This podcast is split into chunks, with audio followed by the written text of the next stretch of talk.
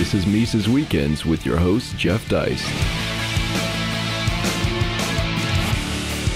Ladies and gentlemen, welcome back once again. It's Mises Weekends time. We're joined, as you can see, by our, our good friend, Dr. Richard Ebeling, who I'm sure is familiar to many of you. Uh, he's a, a longtime stalwart of both the Austrian and libertarian movements. Uh, he's uh, one of the few people uh, who can sort of straddle different eras of Austrian economics in that, like Joe Salerno, he was present at the famous or infamous South Royalton Conference in the 1970s.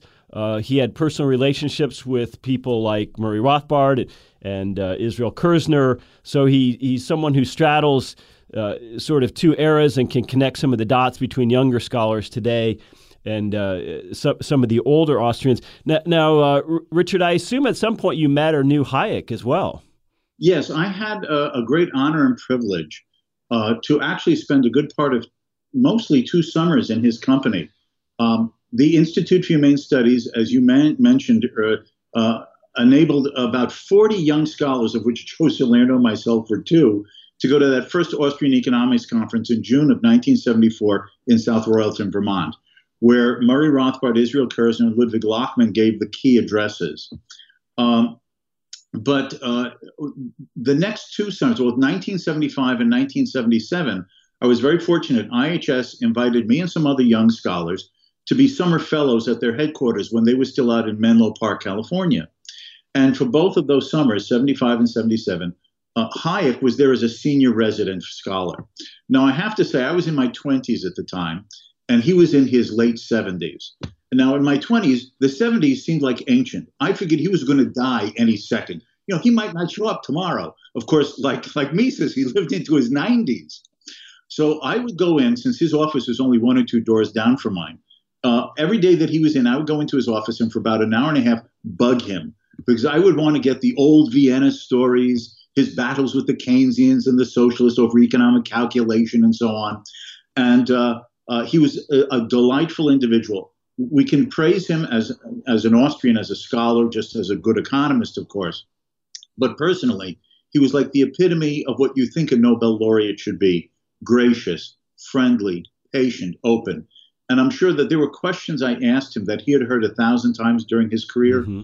He treated it as if he was hearing it for the first time. I view that as a great honor to have had that opportunity to interact with him for those two summers. Well, we as as Austrians or Austrian friendly people, we we often look at South Royalton as kind of a rebirth or a renaissance uh, of the Austrian school. And uh, at, at, this most recent Mises University, one of the things we were talking to the young people about, especially those who are interested in becoming PhDs or academics, was that hey, things are a lot better now. You have a lot more opportunities as an Austrian friendly uh, economist than uh, the Salernos and the Ebelings had in the 70s and 80s because the universe has expanded. But let me ask you this as devil's advocate the population's expanded, the internet's expanded, lots of things have expanded. Do you think Austrianism is in is in better hands and better shape than it was at the time of South Royalton, or are we still swimming upriver, so to speak? Uh, if I can uh, begin the answer to that by the opening line from Dickens' The Tale of Two Cities. It was the best of times and it was the worst of times. Uh, it's the best of times because uh, when I think back, when I got interested in these ideas, if I can mention it, when I was in my teens, I first found out about this free market, classical liberal Austrian literature when I was like 16, 17 years old. I knew I wanted to major in economics before I even got to college and had a shock when my first economics class was taught by a Keynesian using Paul Samuelson's economics book. I said, this is not the Mises Hayek and Henry Hazlitt I've been reading on my own. But, um, uh, and, and uh, the, the, except for, for example, the Foundation for Economic Education, which of course was always fostering and cultivating an interest in Austrian ideas besides libertarianism in general, uh, there were very few outlets. Uh, th- there was Murray Rothbard's Libertarian Forum. Uh, there was Human Events that would reprint Henry Hazlitt's Newsweek or Los Angeles Times columns when he was when working for them. But uh, uh, I used to pride myself that I could read everything coming out from the right, broadly defined. But that's because there were like three books a year and three magazines. Even a slow reader with dyslexia can get through that. today, if you think of the fact that there is this this groundswell over the last several decades of general libertarian ideas, and then of course as a subset of that, those interested in Austrian economics, the websites, the blogs, the print publications, um, the, uh, the, the electronic uh, media, uh, videos such as you, you put on, uh, and other institutions uh, that, that, sponsor these types of videos on YouTube and other places. Th- th- this this is a sea change uh, of, of interest and availability of, of these free market ideas.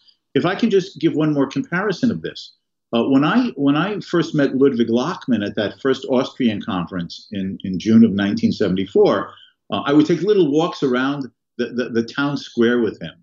And he mentioned, which he had done several times before, that uh, he thought that he was going to be the last of the Austrian economists. In other words, the school had died out. And uh, Mises had recently passed away. Hayek was obviously more into political philosophy, or in fact, not writing much at all at that time before the Nobel Prize. And he felt that he was going to be the last Austrian. That that was that was the, the impression. Today we have multiple uh, uh, website organizations, think tanks, and intellectual movements such as yours. And uh, I, I'm, I'm saying this not because you have graciously invited me to be a guest.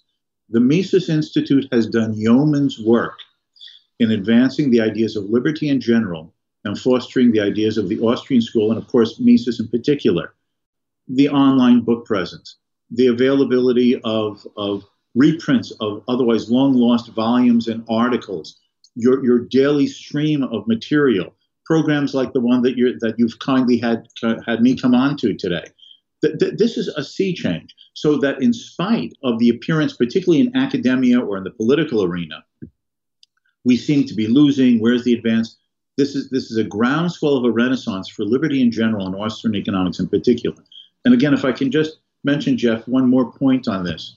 Uh, let's recall Hayek's article from 1948 on the intellectuals and socialism, in which he said, if you think you're going to change the politics of today from its statist trends, you're not going to have much success because the politics of today reflects the political and ideological and philosophical currents of several decades ago it, it, it's sort of like a lagging indicator. The politics of today is a lagging indicator of the of the intellectual currents of, of the past.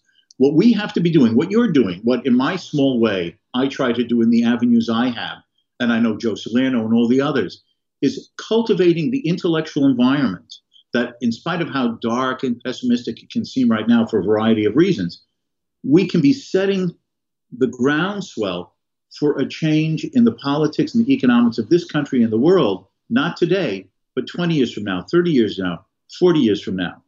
Just to make one more point on this, when Ludwig von Mises put out the second edition of Socialism in 1932, the German language edition, he ends the foreword for that 32 edition by saying, I know how difficult it is to change the minds of socialists and how they are not open to reason but this book is written for the next generation who will approach these issues with clear minds and open minds.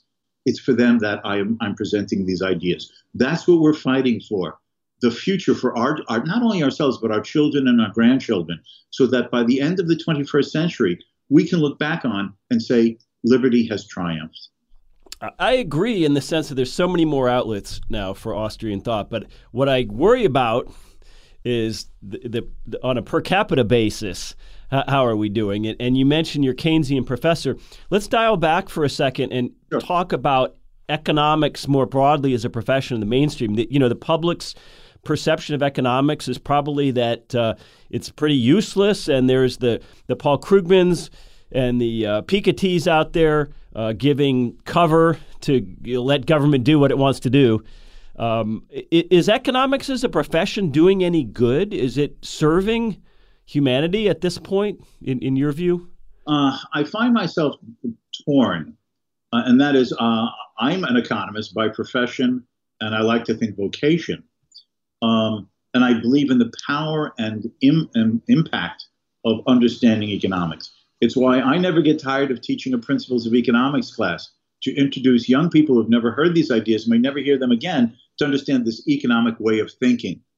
Um, but in the profession as a whole, unfortunately, uh, the mainstream, as it's sometimes referred to, the neoclassical general equilibrium mathematical approach, the, the, the still dominant Keynesian aggregate approach to macroeconomics, regardless of the different names of the schools of thought. It's, it's all the, the, the grandchildren of that Keynesian framework. Uh, they're defunct. They're irrelevant.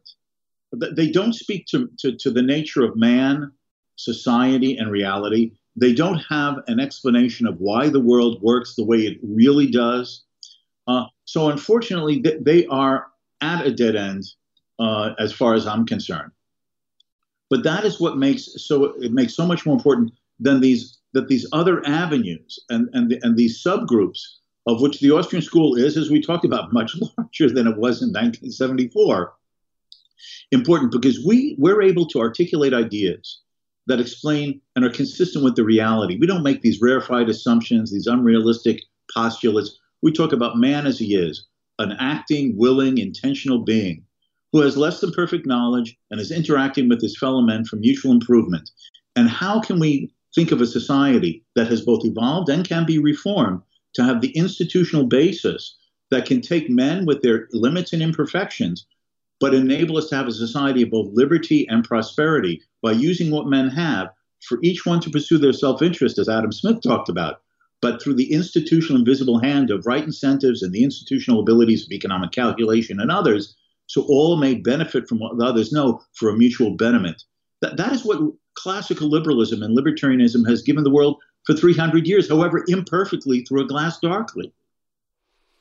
Well, when we look at, at economics today, maybe we fall into this trap. We, we think of it as influenced by left or right or capitalist or socialist. Maybe the real divide in economics today is really methodology. It's, it's viewing people as human beings and who go out and do crazy, irrational things sometimes, or viewing them as uh, atoms that need to be empirically tested. Is, is that is methodology still the, the thing that separates Austrianism from heterodox, or I'm sorry, orthodox economics? To a great extent, I think you're absolutely right. Uh, I think that, that what conclusions you reach is dependent upon the way you, you, you theorize, conceptualize, about how the world works. What is the nature of man? What are his qualities and characteristics? How does he interact with others? How does he respond in different situations? So the assumptions that we make about how we proceed with our analysis greatly influences the logic of the conclusions we reach and the policy implications they have. The advantage of the Austrians compared to, to the mainstream neoclassical approach is that starting with Carl Menger and of course through Mises uh, the idea was let us ask what is it that man is? He is an intentional, conscious, willing being. He, he, he acts through time and he evaluates time.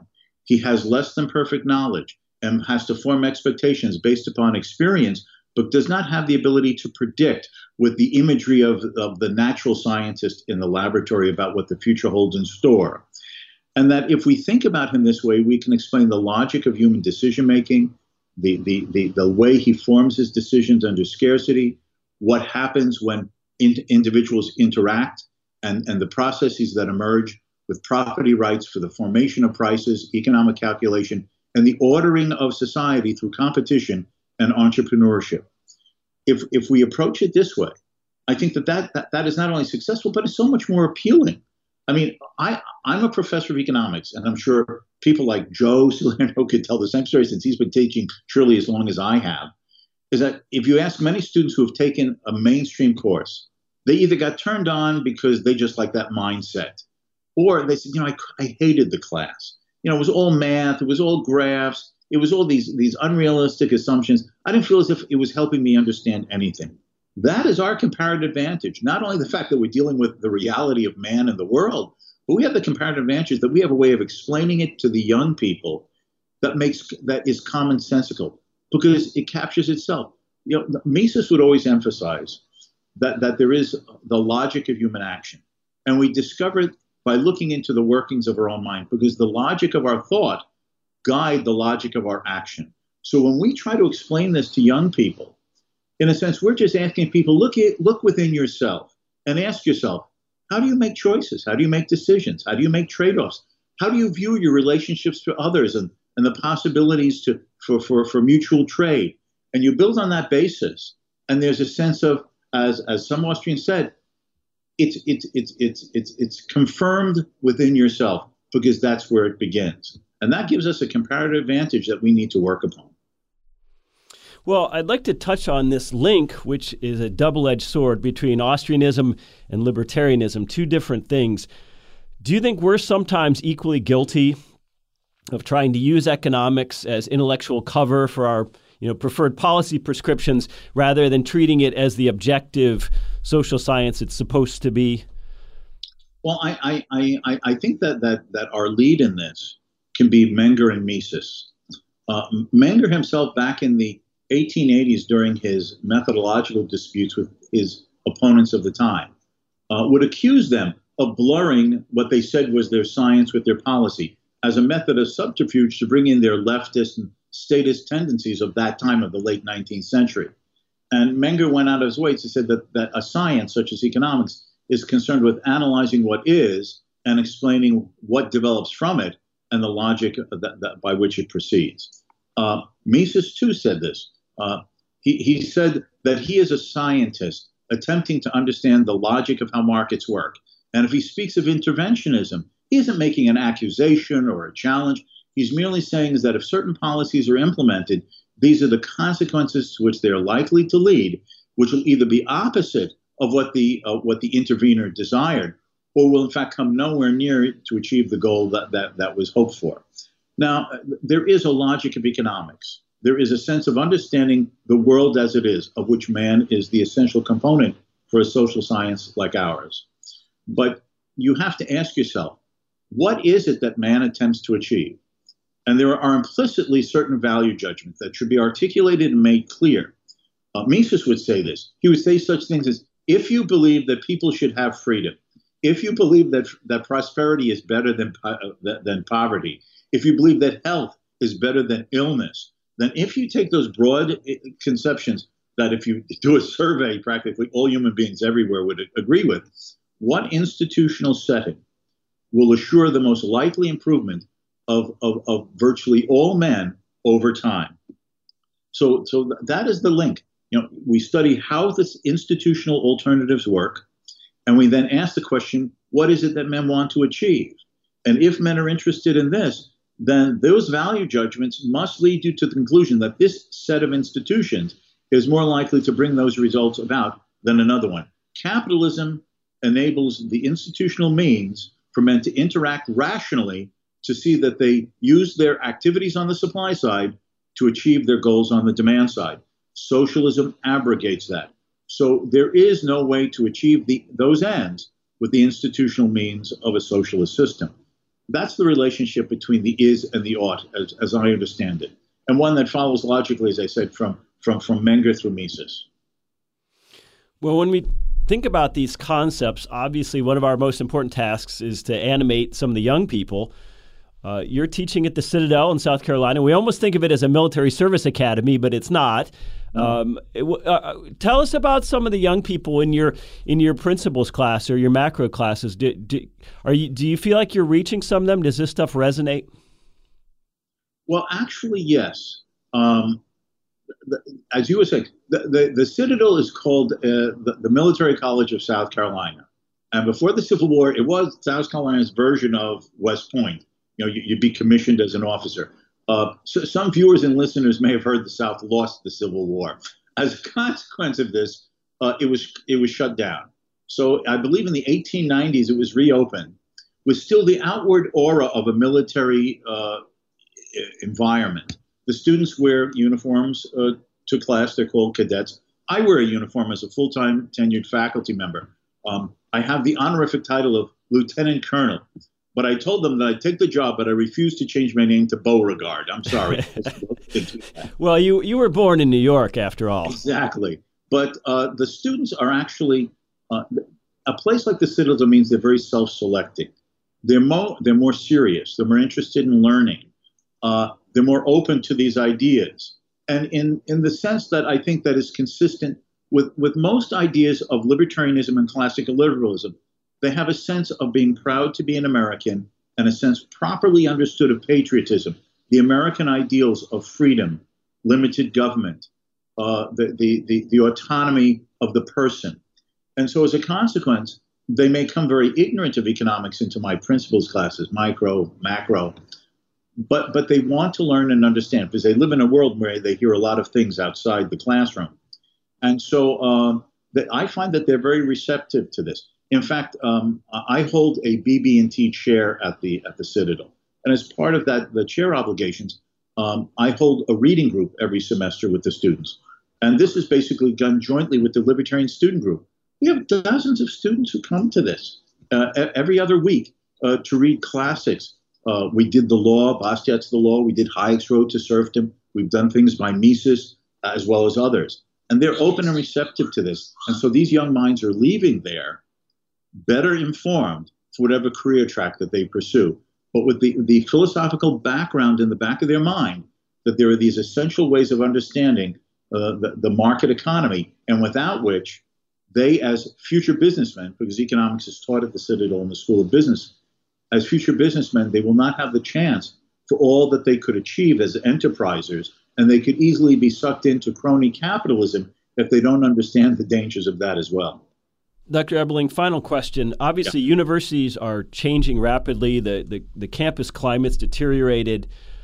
A lot of young people come to the Mises Institute through libertarian conferences, organizations, and stuff. They're thinking about economics as a profession or becoming an academic. You've been in the business a long time.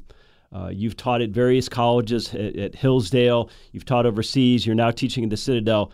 Uh, would you caution people about uh, going out and getting a PhD in economics and trying to become a tenured faculty member somewhere, or, or would you encourage them, or or would it be somewhere in the middle?